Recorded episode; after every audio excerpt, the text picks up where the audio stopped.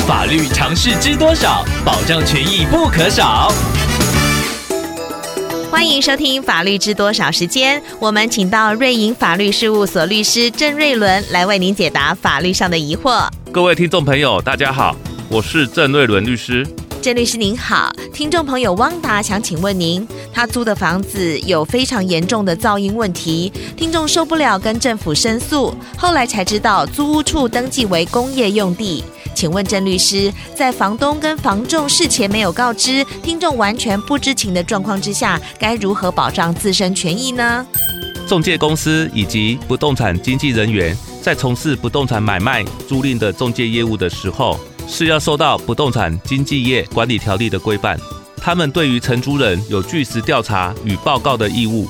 要提供承租人关于不动产必要的资讯，而且如果是依仲介专业应该查知的不动产瑕疵，也有义务要告知承租人。也就是说，房仲应该向听众朋友告知不动产的效用、品质，甚至是附近是否有存在险恶设施等等。在本题中，听众朋友承租的房屋是坐落在工业用地，应该有许多工厂坐落在附近，而这块土地对噪音的管制相对宽松，这应该属于房仲要告知承租人的必要资讯。如果房仲明知而故意隐瞒，或者是因为过失未履行调查义务，导致你受有损害的时候，你可以对于房仲业者及不动产经纪人员请求损害赔偿，同时也可以主张拒绝支付中介费用。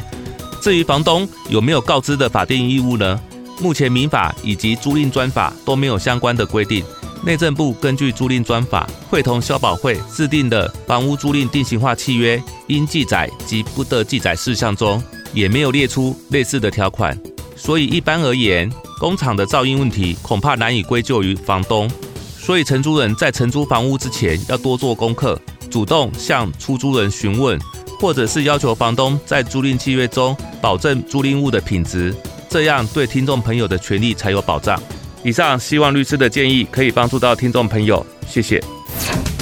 法律知多少？小小常识不可少，让您生活没烦恼。